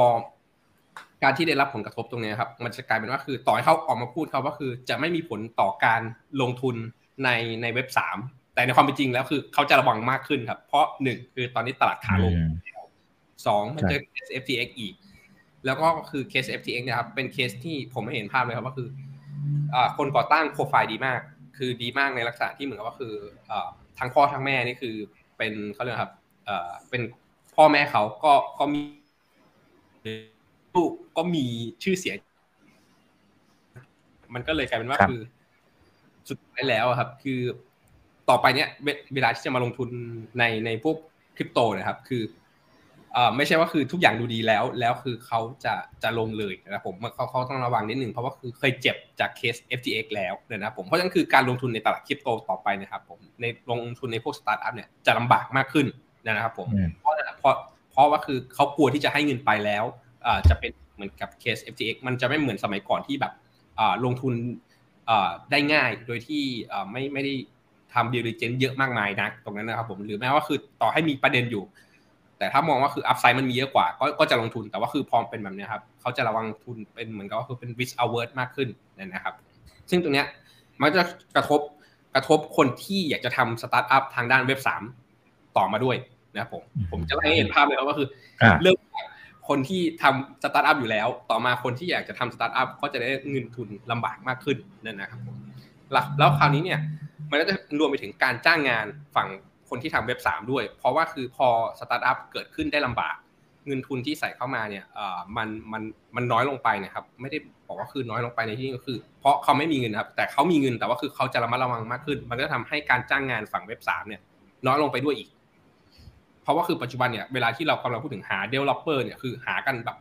จ้างกันนั่นนี่เยอะแยะมากมายตรงนั้นครับจะกลายเป็นว่าคือเนื่องจากสตาร์ทอัพน้อยลงทางด้านเว็บสามเนี่ย เกิดเกิดลำบากมากขึ้นนะครับผมมันก็เลยทำให้การจ้างงานเนี่ยก็จะอาจจะคงที่หรืออาจจะลดลงไปด้วยนะครับผมเพราะฉะนั้นคืออัตราการเติบโตของการจ้างงานเนี่ยก็จะจะน้อยลงไปด้วยนะครับผมกลับมาที่ฝั่ง regulator พอมีเคสของ FTX นะครับคือยิ่งไปกันใหญ่เลยครับ ปัจจุบันคือทั้งไซปรัสทั้งญี่ปุ่น ทั้งฝั่งสหรัฐเองคือ เข้าเป็นเข้ามาที่ FTX หมดเลยนะครับผมฝั่งแคลิฟอร์เนียก็เพิ่งประกาศไปว่าคือจะจะเข้าไปสอบสวนในส่วนของ FTX ด้วย เพราะฉะนั้นแล้วครับคือ มันจะเป็นจุดที่ทำให้ regulator ทั่วโลกนะครับ เข้ามาให้ความสนใจแล้วก็มีเหตุผลแล้วครับว่าคือจะเข้ามา เพราะว่านี่ไงคือแซมเคยไปเคยไป testify อยู่ใน US Congress ด้วยซ้ำว่าคือเขาเนี่ยโปร่งใส แต่นี่ไงคือจุดจุดมันมันโปร่งใสยังไงอะไรตรงนั้นครับมันเหมือนกับก็คือเป็นการฉีกหน้าregulator ที่คุมอยู่ที่ฝั่งสหรัฐด้วยซ้ำว่าคือคุณปล่อยมาได้ยังไงนะครับผมให้มันเป็นเคสแบบนี้นะครับผมซึ่งตรงเนี้ยมันก็จะกลับกันว่าคือ สิ่งที่สำคัญสำหรับ regulator ก็ regulator ก็คือเคสแบบนี้ครับคือต้องไม่ให้เกิด แต่ว่ามันเกิดมาได้แล้วมันกลายเป็นว่าคือ แล้วเขาดูดูกันยังไงทำไมถึงปล่อยให้เกิดนะครับผมแล้วก็คือไอ้ที่เกิดเนี่ยไม่ได้เกิดแบบในประเทศแบบเล็ก ๆ ด้วยซ้ำเกิดในฝั่งสหรัฐอเมริกา ผมก็เลยมองว่าคือสหรัฐกับสหรัฐอเมริกาเนี่ยครับไม่ปล่อยเรื่องนี้แน่นอนนะครับผมเพราะว่าคือมันเป็นเรื่องของความเชื่อมั่นในในในตัวเลกูเลเตอร์ของฝั่งสหรัฐด้วยซ้ำแล้วก็ตัวกฎหมายครับว่าคือจะจะทำอะไรได้บ้างหรือจะ เหมือนก็คือจะบังคับใช้หรือจะทำยังไงให้เพื่อจะป้องกันไม่ให้มันเกิดขึ้นแบบนี้ได้อีกครั้งหนึ่งครับ อืมอืมครับโอ้เห็นภาพเห็นภาพนะครับ ว่านี่คือสิ่งที่เป็นแรงกระเพื่อมนะครับ จากจุดที่เราอาจจะคิดว่ามันไม่น่าจะอะไรขนาดนั้น แต่ตอนนี้มันมันเริ่มแบบน้ำลดตอผุดมาเรื่อยๆเหมือนกันนะครับ พี่บิดมองว่ารอบนี้เนี่ย landscape จะเปลี่ยนแปลงอย่างไรได้บ้างนะครับในมุมไหนบ้าง แล้วก่อนหน้านี้เนี่ยเวลาที่มันเจอวิกฤตเนี่ย ส่วนใหญ่มันกลับมาได้แบบโอ้ new high all time high all time high อะไรตลอด ใช้เวลาอาจจะสามสี่ปีสามสี่ปีก็ว่ากันไป รอบนี้มันมีอะไรที่ที่มันอาจจะใช้เวลานานกว่านั้นไหมนะครับ หรือ หรือมันอาจจะไม่กลับมาเลยหรือเปล่า พี่บิดมองไง คือพี่มักจะเปรียบเทียบไอ้ crypto winter คือมันมันมันมีนัยยะนะไอ้ crypto winter เนี่ย เพราะว่า crypto winter เนี่ยมันก็คือเหมือนกับ season หลาย ๆ คนอาจจะไม่ได้เชื่อในในใน cycle หรือ season แต่ส่วนตัวพี่ส่วนตัวพี่เองเนี่ยพี่เชื่อในไอ้ cycle หรือ season แบบแบบในของคริปโตเนาะซึ่งอาจจะไม่จริงก็ได้นะ ลองลองไปพิจารณาตามดู แต่ว่าสาเหตุที่มันเรียกแบบนั้นเนี่ยเพราะว่าในช่วงที่มันเป็นขาลงเนี่ย เรามันเหมือนหน้าหนาวที่มันแบบหิมะปกคลุมเนี่ยมันมันไม่เห็นหรอกว่าอะไรมันจะโผล่ขึ้นมามันจะไม่มีหรอก แต่ว่าถ้าพอเวลาที่หิมะมันมันหายไปอย่างเงี้ย มันจะมีเริ่มมีต้นไม้ดอกไม้อะไรโผล่ขึ้นมาเนี่ย เราก็เราก็จะเริ่มเห็น แต่นั่นแหละมันก็คือสิ่งที่มันเป็นสิ่งที่มันเป็นอะดูแถวบ้านเราก็ได้เวลาหน้าฝนเนี่ยไอ้ต้นไม้วัชพืชอะไรเงี้ยมันจะมันจะมันจะเติบโตใช่ไหมมันจะเขียวไอ้ช่วงที่มันบูมบูมมันก็คือเต็มไปหมดวัชพืชต้นไม้ต้นอะไรมันก็ขึ้นหมดนะแต่เวลาหน้าแล้งเนี่ย ตัวที่มันรอดอะมันจะคือ มันจะคือต้นไม้ที่มันเป็นลักษณะต้นใหญ่ที่มันที่มันยืนอยู่ได้จริง ๆ คือส่วนตัวเราก็ยังไงก็ยังคิดว่าไม่ว่าจะเกิดสถานการณ์ในลักษณะที่มันแย่ขนาดไหนเนี่ย มันจะมีตัวที่มันเป็น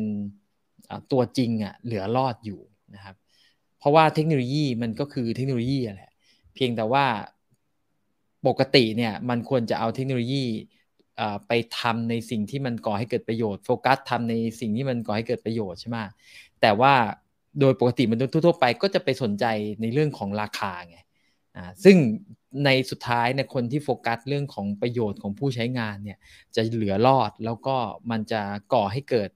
โมเมนตัมหรือมูเมนต์ใหม่ ๆ ในอนาคต ซึ่งคิดว่ามันจะมีตัวที่เป็นแบบนี้แหละ ไม่ไม่มากหรอกไม่ไม่รู้ถึง 5%หรือเปล่านะ มันจะมันจะโชว์ให้เห็นศักยภาพ แล้วก็เดี๋ยวมันก็จะเกิดเป็นรูปแบบของไซเคิลลักษณะแบบนี้ คือจริงไซเคิลเนี่ยมันเกิดขึ้น เพราะว่าคนเนี่ยหายกันมากเกินไปอะคือคือเฮโลกันเข้ามามากเกินไปอะซึ่งโดยพื้นฐานเนี่ยมันมันคือสิ่งที่อย่างผมเองหรือว่าอย่างอย่างในสมาคมเองเนี่ยก็พยายามทำตรงนี้อยู่ที่ว่าจริง ๆ แล้วเราควรที่จะ เข้ามาด้วยด้วยความรู้อะขนาดเราอยู่ในตลาดมาอยู่ เรายังเรายังพลาดเลยอะใช่ไหมเพราะฉะนั้นเนี่ยเวลาที่เราเข้ามาในตลาดเองแล้วปราศจากความรู้เนี่ยเรามองว่ามันคือความเสี่ยงสุดๆ เพราะฉะนั้นเรื่องของตลาดเนี่ยมันเป็นเรื่องหนึ่งใช่ไหมเรื่องของคนที่เข้ามาตลาดก็เป็นอีกเรื่องหนึ่งซึ่งพวกนี้ถ้าหากว่าคนในตลาดคนที่เป็นคนพัฒนาโปรเจกต์เนี่ยตั้งใจทำคนที่เข้ามาในตลาดมีความรู้ ผมเชื่อว่า จังหวะตอนนั้นน่ะมันจะเป็น moment ที่ตลาดมันจะโตได้อย่างอย่างยั่งยืนจริง ๆ นะตอนนี้ที่เราเห็นเนี่ยก็มันก็ต้องรับสภาพเนาะเพราะว่าไอ้ต้นหญ้าหรือว่าจะพืชที่มันโตโตโตขึ้นมาเนี่ยมันไม่ได้มีคุณภาพขนาดนั้น ก็ให้ธรรมชาติมันเป็นส่วนในการที่จะคัดสรรไปนะครับ แล้วก็เราก็ต้องชั่งใจนะคนที่เข้ามาในตลาดนี่คือว่า ถ้าเรารู้ว่าจริงๆนะใน stage หรือในในระยะของตัวเทคโนโลยีนี้มันยังเป็นเทคโนโลยี ที่ยังเป็นเรื่องใหม่ แล้วก็คนก็ยังทดลองว่ามันทำอะไรได้ไม่ได้ บางอย่างเนี่ยเขาก็ test อยู่บนของจริง ๆ เลยก็คือ คือ test ที่ไม่ไหนเพราะว่าเขาเขียนโปรแกรมแล้วมา test นะแต่หมายถึงว่าเขา test คอนเซปต์ test ไอเดียเนี่ยเขาก็ test อยู่บนของจริงนั่นแหละ work หรือไม่ work ก็ไม่รู้ แต่ไอ้ part ที่พี่คิดว่ามันดีอีกมุมหนึ่งที่มันดีอย่างที่คุณคุณหนึ่งบอกผมคิดว่าไอประสบการณ์ในลักษณะแบบนี้มันจะทำให้คนที่ อยู่ในอุตสาหกรรมเนี่ยมีความตระหนักมากขึ้นอย่างที่เมื่อกี้บอกคนลงทุนก็ก็จะปล่อยเงินยากขึ้น ผมคิดว่าคนที่ประกอบธุรกิจแล้วตั้งใจจะทำจริง ๆ เนี่ยเขาก็จะไม่ทำอย่างนี้ละเขาก็จะไม่เอาไอ้โทเค็นที่มาผูกไอ้เนี่ยไปค้ำตัวเองเพื่อให้เกิดปัญหากับตัวเองในอนาคต ยกเว้นตั้งใจมาหลอกจริง ๆ อันนั้นก็จะเป็นอีกอีกอีกอีกบริบทหนึ่งเพราะฉะนั้นส่วนตัวแล้วผมคิดว่ามันอาจจะใช้เวลา ซึ่งมันมันต้องใช้เวลาอยู่แล้วล่ะในการที่ มันจะฟูมฟักไอตัวโปรเจกต์ที่มันดีๆ แล้วคนเริ่มเห็นว่าเออมันมันมันมีประโยชน์กับคนนั้นคนนี้ ก็เดี๋ยวคนก็จะเริ่มเข้ามาใหม่ แล้วก็จะมีกลุ่มที่ไม่ได้เข้าใจแล้วก็คิดว่าคนอื่นที่เขาเข้ามาก่อนรวยก็อยากจะรวยตามก็จะเฮโลกันเข้ามา ภาพมันก็จะคล้ายๆแบบนี้แต่ไม่รู้ว่ามันจะเกิดอีกสักกี่รอบเนาะแต่ว่าส่วนตัวเราคิดว่ามันคงไม่ได้ตายแบบตายจากไปเลย เพราะสุดท้าย ตัวใหญ่สุดอย่างเพราะใหญ่สุดเนี่ยอย่างบิตคอยน์อย่างเงี้ยมันก็คนที่เขารู้วิธี คนที่เขาเก็บคนที่เขาเขาเรียกอะไร dollar dollar cost ใช่ไหมเขาก็เก็บเอาไว้เขาอาจจะไม่ได้รับผลกระทบอะไรเลยจากตรงนั้น แล้วกลุ่มคนพวกนี้มันก็จะรอดนะมันก็จะก่อให้เกิดโมเมนตัมใหม่ในในในรอบถัดไป อันนี้คือความเห็นส่วนตัวเนาะอย่าเชื่อทั้งหมดนะ ได้ครับได้ครับ อ่าจริงตอนนี้คอมเมนต์ระเบิดฮะ ระเบิดมากๆนะครับในทุกช่องทางนะครับยังไงฝากเพื่อนกดไลค์กดแชร์นะครับ แล้วก็อาจจะดูจากคอมเมนต์แล้วอาจจะไม่สามารถที่จะไล่ไปได้ทั้งหมดนะนะครับโอเคอะสวัสดีสามพันท่านนะครับโอเคอ้าวพี่หนึ่งนะครับแต่เดี๋ยวมีคนนึงเขาฝากถามพี่บิดนะเขาบอกเขาเห็นพี่บิดสอนวิธีการเอาเงินออกจาก FTX นะครับแต่ตอนนี้ไม่ไม่มั่นใจว่าจะยังไงนะเดี๋ยวเดี๋ยวเดี๋ยวลองดูต่อนะครับโอเคเหมือนพี่บิดปิดไมค์หรือเปล่าครับไม่มั่นใจครับอ๋อไม่ได้ปิดไม่ออกไม่ไม่ได้ปิด นึกนึกว่าให้คนหนึ่งพูดอะไรอยู่อ่าใช่ครับเดี๋ยวเดี๋ยวให้พี่หนึ่งพูดก่อนนะครับ โอเคอ่ามีมีคนนึงนะครับเขาบอกว่าอยากให้เปรียบเทียบเหตุการณ์ m o u t Gox กับ FTX มันสถานการณ์มันขนาดไหนยังไงฮะอืมคือ คือถ้าเทียบเป็นจำนวนเงินณปัจจุบันนะครับผมก็คือจำนวนบิตคอยแล้วกันนะครับผมยังไงยังไงส่วน Mt. Gox ก็เยอะกว่าเนี่ยนะครับผมแต่ว่าคือถ้าเปรียบเทียบกับมูลค่าแล้วณช่วงเวลาที่ Mt. Gox มีปัญหากับในส่วนของ FTX มีปัญหาผมว่าคนละไซส์เลยครับเพราะว่าช่วงเวลาตอนนั้นคือ เต็มที่ก็อยู่ประมาณไม่เกินหนึ่ง billion ตรงนั้นนะครับผมก็แต่ว่าคือตอนนี้คือเรากำลังพูดถึงหลายสิบ billion นะครับผมมันมันคนละไซส์กันนะครับ แล้วก็เคสของทั้งคู่เนี้ยแตกต่างกันตรงที่ว่า Mt. Gox เนี่ยคือเอาเงินของลูกค้าไปไปซื้อความสำราญผมพูดว่าเป็นอย่างนั้นแล้วกันนะครับ ก็คือเอาเงินของลูกค้า ไปไปใช้จ่ายสุรุ่ยสุร่ายในขณะที่ฝั่งของตัว FTX เนี่ยเอาเงินของลูกค้าไปไปโป๊ะในส่วนของบริษัทที่เป็นบริษัทลูกที่ที่ที่มีปัญหานั่นนะครับผมมันมันก็เลยกันว่าคือทั้งคู่เกิดจากเหตุว่าคือเอาเงินของลูกค้าเอาคริปโตของลูกค้านะครับ ไปไปใช้โดยที่ไม่ควรที่จะไปแตะต้องตั้งแต่ต้นครับ อืมอืมครับอ่าซึ่งหลายเคสก็ เราก็เห็นมาแล้วนะครับ โอเคนะฮะเราไม่พูดถึงแล้วกัน โอเค เดี๋ยวขอดูหน่อยนะครับเอ่อคุณสไตล์บูมนะครับบอก FTS เขาว่าถอนได้แต่ว่าที่บาฮามาสเนี่ยอันนี้จริงหรือไม่จริงอย่างไรอ่าจริงๆเขาเจาะจงถามพี่หนึ่งพี่หนึ่งใช่ไหมเห็นพี่หนึ่งแชร์อะไรเกี่ยวกับบาฮามัสอ่าคือคือมันต้องบอกว่าคือมีคนพูดกันนะครับ ว่าคืออ่าการที่ถ้าคุณคุณมาจากบาฮามัสคุณจะไปกดถอนได้อยู่ คุณยังกดถอนออกมาได้อยู่เนี่ยนะครับผมซึ่ง ซึ่งตรงนี้ครับผมผมต้องบอกว่าอมันก็เลยมีคนพยายามบอกว่าคือ เอ้ย เป็นไปได้ไหมคือเราอยากเป็นคนบาฮามัสเพื่อได้กดถอนได้นะครับผม แล้วก็มีการพูดถึงไปทางไปทางแม้กระทั่งว่าคือไปใต้โต๊ะให้กับฝั่งแอดมินของ FTX ให้เปลี่ยนเปลี่ยนไปอยู่บาฮามัสเพื่อได้ถอนได้ตรงนั้นเลยนะครับผม ซึ่งตรงนี้แน่นอนครับคืออผมว่าคือณตอนนี้พอเขายื่นล้มละลายไปเนี่ยครับ ในส่วนของตัว chapter 11 เนี่ยคือเพราะฉะนั้นแล้วคือผมว่าตอนเนี้ยคือเขาเขาไม่น่าที่จะกล้าทำอะไรที่ที่สุ่มเสี่ยงแล้วนั่นนะครับผมเพราะว่าคือทุกๆอย่างที่ทำมันจะเอ่อเขาเรียกครับมันจะถูกเก็บไว้อยู่แล้วนะครับผมผมผมผมก็เลยมองว่าคือพอพอมีเรื่องของการยื่น chapter 11 เนี่ยน่าจะทุกอย่างน่าจะฟีดสักระยะหนึ่งนะครับผมระยะหนึ่งในนี้อาจจะเป็นแค่วันสองอาจจะเป็นแค่วันหนึ่งแล้วก็คือหลังจากนั้นอาจจะเริ่มรีซูมหรือแบบถ้าตกลงกับ คนที่เป็นเจ้าหนี้ได้ก็น่าจะดำเนินการต่อได้อีกทีหนึ่งนั่นนะครับ อืมอืมครับ โอ้จริง ๆ มีหลายคำถามสุ่มเสี่ยงมาก แต่ว่า อืม เดี๋ยวลองดูหน่อยไหมพี่บิดเออ แต่ว่าแต่สุ่มเสี่ยงนะ แต่ถ้าถ้าไม่ตอบไม่เป็นไรเลยนะครับเออเขาถามจริง ๆเขายกตัวอย่างชื่อด้วย exchange ในบ้านเราแล้วก็แถวๆนี้ อืม โดนด้วยไหมฮะ อ่า แต่แต่ไม่ตอบไม่เป็นไร อันนี้มันมันเซนซิทีฟครับ แต่คนถามเยอะครับ รวมไปถึงแหมอีกฝั่งหนึ่งที่เขากำลังซื้อกิจการกันอยู่เนี่ยแต่เออแต่แต่อันนั้นอ่าใช่อันนั้นไม่ต้องใช่พูดแล้วใช่กัน อันนั้นไม่ต้องพูดแล้วกันเพี่ครับพี่ผมว่ามันจะจะไปกระทบจะไปกระทบดีลหรืออะไรเขาหรือเปล่าเดี๋ยวมันจะมันจะไม่ดีเนาะเพราะจริง ๆ แล้วเนี่ยการที่มันมีมาซื้อกันเนี่ย หมายความว่าอย่างน้อยเนี่ยคนที่มีผลกระทบ มันจะไม่ได้รับผลกระทบไงเพราะมันมีการซื้อกิจการไปแล้วใช่ไหมส่วนส่วนตัวคิดว่าไม่น่าจะมีคล้าย ๆแบบนั้นนะอันนี้ โดยความเชื่อส่วนตัวนะอันอันนี้ทุกท่านอาจจะต้องไป verify นะอย่า trust ผมหมดทุกอย่างนะเพราะว่าผมเองก็โดนกับ FTX นะแต่แต่ประเด็นมันคืออย่างนี้ เราสังเกตสิว่ามันมีกระบวนการในการตรวจสอบพอสมควร แล้วอันหนึ่งที่เราจะสังเกตคือช่วงหลังๆเนี่ยที่เราเห็นเนี่ยก็ผู้กำกับดูแลนี่ก็แบบตามประกบแบบแทบจะโดนทุก โดนทุกดอกใช่ไหมกดอะไรออกมาเต็มไปหมดอีกอย่างเงี้ยก็อยากให้ลองไปตามดูแล้วกันว่าไอ้สิ่งที่เขาออกมาเนี่ยมันช่วยลดความเสี่ยงของที่ FTX เคยโดนหรือเปล่าผมผมอยากหินอย่างนี้แล้วกันลองไปไล่ดูอย่างนี้เนาะเมื่อกี้ถามถึงวิธีการโอนออกใช่ไหมผมต้องบอกว่าใช่ครับผมผมโอนออกไม่ได้นะครับ จริง ๆ แล้วที่ผมสอนเนี่ยก็คือว่าเอ่อคือพอดีมีแชร์ของคุณธันวามาแล้วคุณคุณธันวาเนี่ยก็เป็นคนหนึ่งที่ก็น่าจะ ได้รับผลกระทบเหมือนกัน เขาก็เลคคอมเมนต์คือแนะนำแหละว่า จริง ๆ แล้วเราควรจะมีหลักฐานว่าเราอะมีเหรียญอยู่ใน FTX เท่าไหร่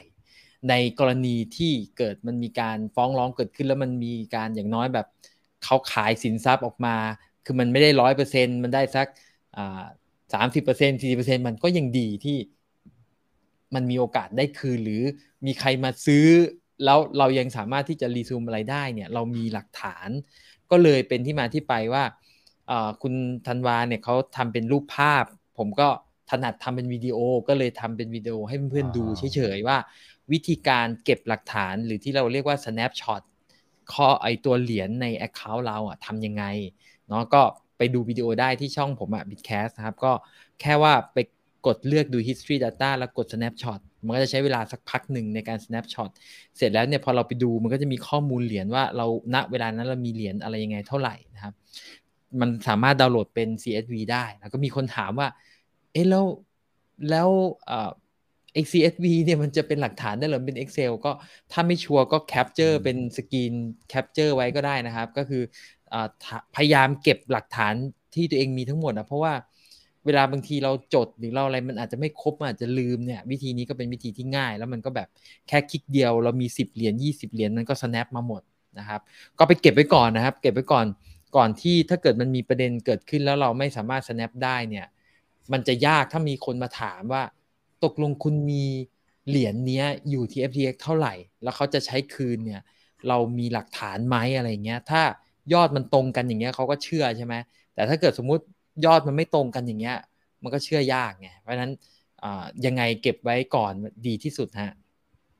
อืมอืมครับอ่าโอเคครับ ขอบคุณครับอ๋อโอเคนะฮะมีมีบางท่านก็บอกรู้สึกรักกรตอขึ้นมาทันทีเลยนะครับอ่าโอเคนะครับกรตอบ้านเราขยันนะโอเค อันนี้อันนี้เขาคอมเมนต์กันเองนะครับโอเค ทักทายทุกท่านนะครับนะโอเค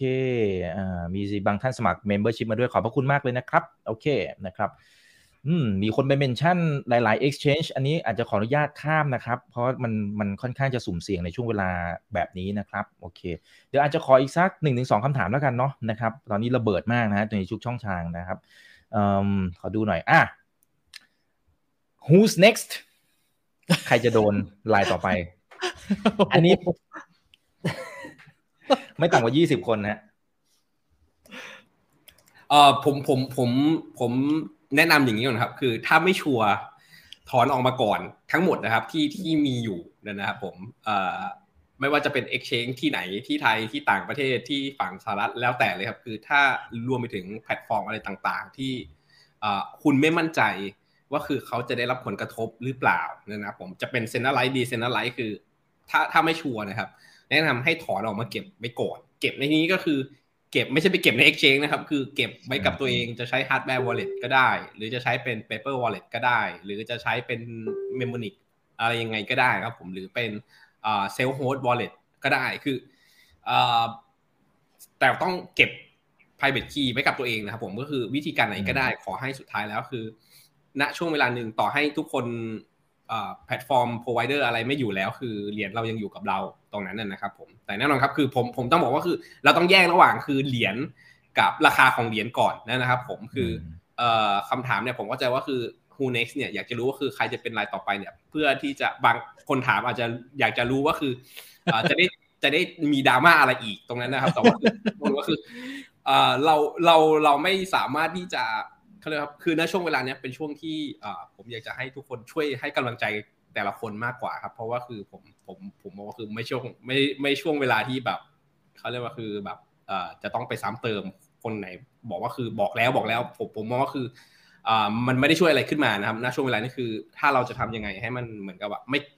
คนได้รับผลกระทบน้อยที่สุดจะจะเป็นเรื่องดีที่สุด เพราะนั่นคือถ้าเอาออกมาได้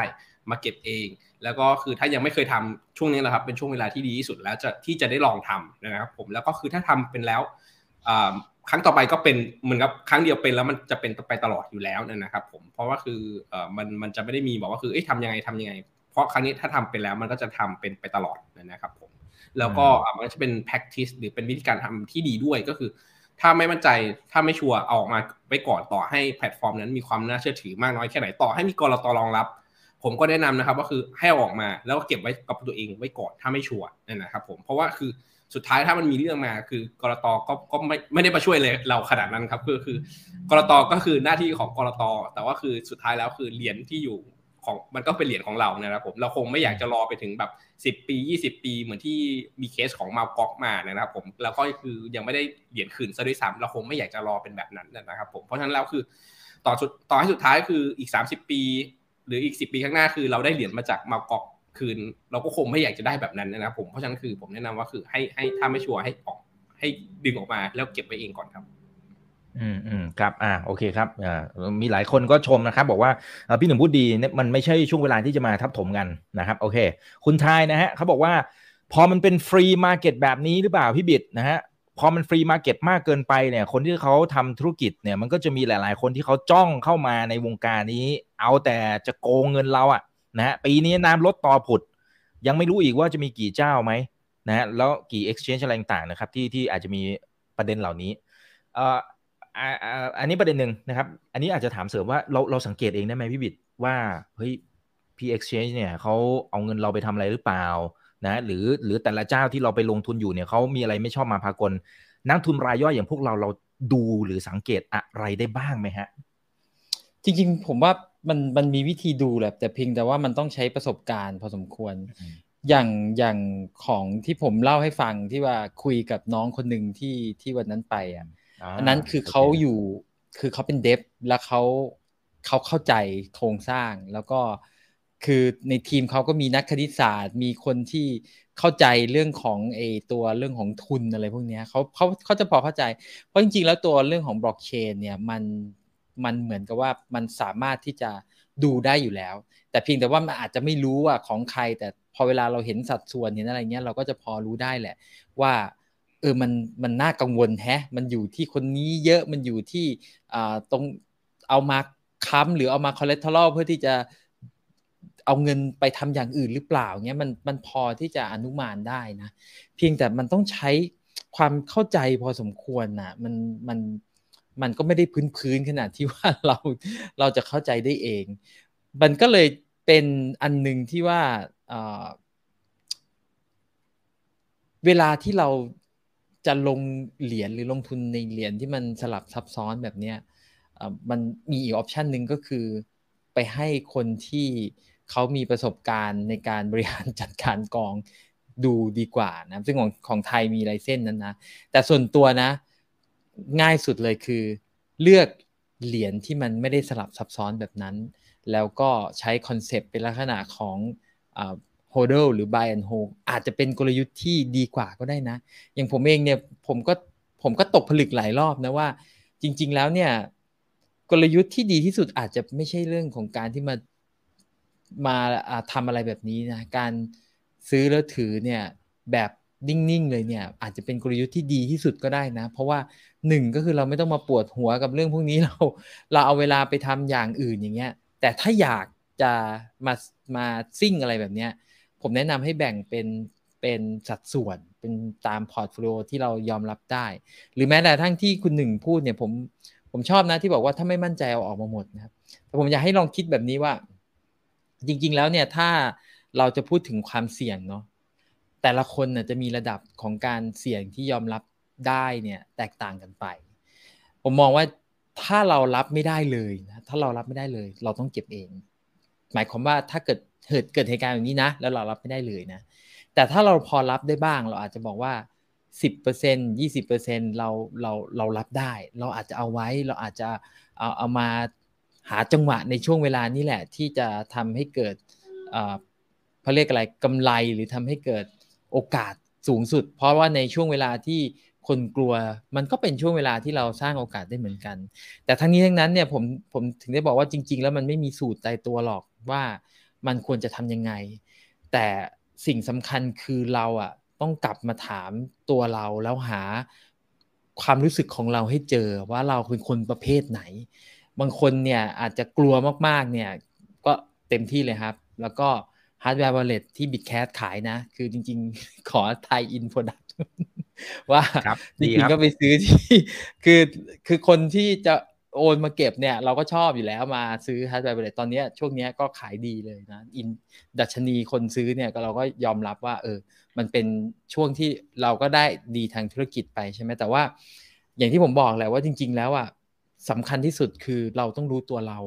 พอเราไม่รู้ตัวเราเนี่ย เราไปแอคชั่นตามคนอื่นเนี่ย บางทีมันก็เสียโอกาส บางทีมันก็พลาดโอกาสได้เหมือนกัน เพราะฉะนั้นอยากให้กลับมาทบทวนถามตัวเองดูว่า จริง ๆ แล้วเราเราอยากได้อะไรจากตลาดนะอืมอืมครับ อ่าโอเคนะครับ จริง ๆ comment ยังมีอีกเยอะมาก ๆ เยอะจนผมว่าไล่ทั้งคืนก็คงไม่หมดนะฮะ นะฮะแต่ยังไงก็เป็นกำลังใจให้กับเพื่อนๆนักลงทุนทุกคนเลยนะครับ อันนี้บอกไว้ก่อนนะฮะเพราะว่าในช่วงที่ผ่านมาเนี่ยก็เราอาจจะมะรุมมะตุ้มกันพอสมควรนะครับสำหรับตัวที่เป็น digital asset นะครับซึ่งจริงๆ มันก็มีโอกาสนะอันนี้ต้องย้ำนะครับมันมีโอกาสนะครับเพียงแต่ว่ามันก็มีความเสี่ยงควบคู่ไปด้วย รอบนี้มันก็อาจจะเป็นจังหวะที่ดีนะครับทำให้เรากลับมาทบทวนดูหน่อยนะครับว่าเฮ้ยความรู้ตรงไหนที่เราต้องเติมไหมหรืออันไหนที่มันเป็นตัวจริงเสียงจริงนะครับ เราก็จะได้รู้ในนาทีนี้แหละนะครับอ่าทั้งสองท่านฝากทิ้งท้ายกันหน่อย แล้วก็ให้กำลังใจกันด้วยนี่ มีคนหนึ่งคุณอานนท์บอกว่ารายการคุณอีกรอบที่แล้วคนหนึ่งเตือนเรื่อง FTX เขาก็เลยหนีตายนะครับไปที่อื่นได้ทันขอพระคุณมากอ้าวพี่หนึ่งปิดท้ายหน่อยครับ ก็ต้องบอกว่าคือช่วงนี้ครับ ก็เป็นกำลังใจให้กับทุกคนนะครับผมเพราะว่าเขาเรียกว่าครับ มันก็จะเป็นหนึ่งในหน้าประวัติศาสตร์ที่เราจะพูดกันไปรอบอีกรอบหนึ่งตอนที่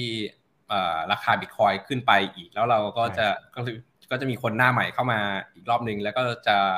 เขาเรียกครับจะไม่ได้รับรู้ฟิลพวกนี้เลยนะครับผมแล้วก็ผมมองว่าคือตัวนี้จะเป็นประวัติศาสตร์ที่คนอยู่ณตอนนี้ครับจะเป็นคนที่ไปบอกคนที่เข้ามาใหม่อีกรอบหนึ่งในในช่วงเวลานั้นของตอนที่ราคาคริปโตขึ้นไปอีกรอบหนึ่งว่าคือจะต้องระมัดระวังอะไรบ้าง แล้วก็เขาเราเองมีประสบการณ์โดยตรงผ่านประวัติศาสตร์หน้านี้มาเรียบร้อยแล้วคือความรู้สึกเป็นยังไง แล้วก็ควรที่จะรับรู้อะไร ตรงนี้ครับเป็นประสบการณ์โดยตรงที่ต่อให้คนอื่นสอน ถ้าเราไม่เคยเจอจริง ๆ หรือไม่ได้อยู่หน้างานจริง ๆ เราจะไม่ได้รับรู้ความรู้สึกตรงนั้น ผมว่าคือตรงนี้เป็นบทเรียนที่มีมูลค่ามากๆนะครับผมแล้วก็คือเราสามารถที่จะเอาไปบอกคนอื่นได้ด้วย ก็ยังไงก็คนที่ได้รับผลกระทบ ผมก็เป็นขอให้เขาขอเป็นกำลังใจให้ด้วยนะครับผมแล้วก็ขอให้ผ่านไปได้ แล้วก็คือส่วนคนที่เขาเรียกว่าครับ กำลังศึกษาหรือกำลังจะเข้ามานะครับ ผมมองว่าคือตัวนี้ก็จะเป็นประสบการณ์ที่เราอยู่แล้วก็ได้รับรู้โดยตรง แล้วก็คือเอาไปบอกคนอื่นต่อได้นะครับ ผมแล้วก็จะเป็นสิ่งที่เอาไว้เตือนตัวเองด้วยครับว่าคือถึงจุดหนึ่งความโลภหรืออะไรก็ตามแต่มันมันมันมีอยู่ต่อให้คนจะเชื่อน่าเชื่อถือมากน้อยแค่ไหน เราก็ต้องระมัดระวังแล้วก็คือปกป้องตัวเองไว้ด้วยนะครับ ผมขอบคุณครับ ครับ ขอบคุณครับ อ่าพี่บิดครับ ฝากทิ้งท้ายและให้กำลังใจกับเพื่อนๆนักทุนตอนนี้ยังอยู่กัน 3,100 ท่านนะครับ ในทุกช่องทางน้ำตาจะไหลคุณหนึ่งให้กำลังใจผม คือต้องบอกว่าผมก็เราด้วยฮะคือผมก็เป็นคนหนึ่งผมก็เป็นคนหนึ่งที่โดนนะ แล้วก็อยากบอกเพื่อนว่าเราเราเราก็เจ็บไปด้วยกันนี่แหละเพียงแต่ว่าสิ่งหนึ่งที่อยากจะบอกคืออดีตอะมันมันมันแก้ไม่ได้แล้วเนี่ย การที่เราไปอะไรอววรกับ มันมากเนี่ย มันไม่ได้เกิดประโยชน์ ยังไงเราก็ต้อง move on ครับ หาให้ได้ว่า ไอ้ที่เราพลาดมันคืออะไร เมื่อตอนช่วงต้นผมบอกไปแล้วว่า ไอ้ที่เราพลาดเนี่ย มันสาเหตุหนึ่งเนี่ยคือเราตัดสินจากอดีต อันเนี้ยผมจะแก้ไขตัวเอง ผมเราก็จะปฏิญาณกับตัวเองว่าเราเออจะแก้ไขตัวเองนะ ครั้งหน้าเราคือเราตัดสินเราไม่ควรจะเอาอดีตมาเป็นตัวยืนยันปัจจุบันหรืออนาคตเลยนะครับ แล้วก็อย่าถ้าเกิดว่ามันมันเห็นว่ามันเกี่ยวข้องกับการดำเนินงานที่เป็นเป็นเชิงโครงสร้างพื้นฐานแบบที่แบบเกี่ยวกับเรื่องเงินฟันดิ้งอะไรพวกนี้เนี่ยโหไม่ควรที่จะรีรอแล้ว คือเป็นอันนึงที่ที่ไม่ควรจะรอให้มันเกิดผลขนาดนั้นแล้วแล้วเราค่อยมา action อันนั้นไม่ทันแล้วเราต้องหนีก่อนที่ มันจะมันจะลุกลามขนาดที่โครงสร้างตึกมันจะพัง อันนี้ก็เป็นสองอันนะที่ผมได้แล้วผมก็อยากแชร์ให้เพื่อนๆเห็นภาพเหมือนกันว่า เรามีประสบการณ์แบบนี้แล้วเนี่ย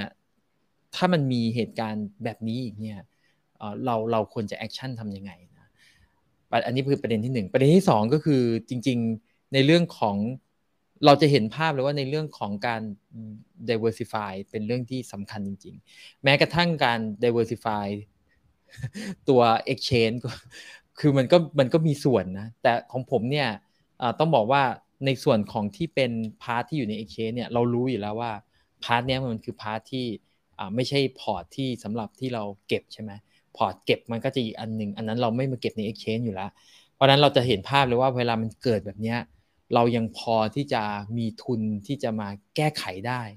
คืออันนึงที่ผมอยากให้เป็น key เลยนะ ผมถูกสอนมาเหมือนกันว่า จริง ๆ แล้วคนเราอะ่ะ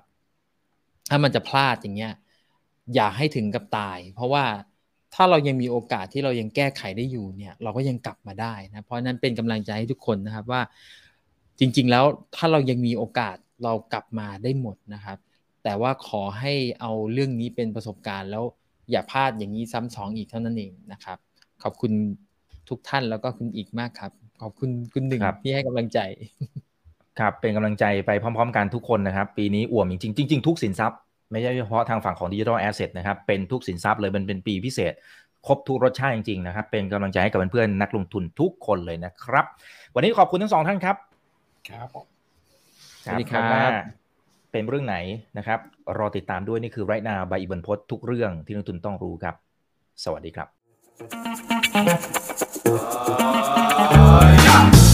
ถ้าชื่นชอบคอนเทนต์แบบนี้อย่าลืมกดติดตามช่องทางอื่นๆด้วยนะครับ ไม่ว่าจะเป็น Facebook, YouTube, Line Official, Instagram และ Twitter จะได้ไม่พลาดการวิเคราะห์และมุมมองเศรษฐกิจ และการลงทุนดีๆ แบบนี้ครับ อย่าลืมนะครับว่าเริ่มต้นวันนี้ดีที่สุด ขอให้ทุกท่านโชคดี และมีอิสรภาพในการใช้ชีวิต ผม อีกบรรพฒนาเพิ่มสุขครับ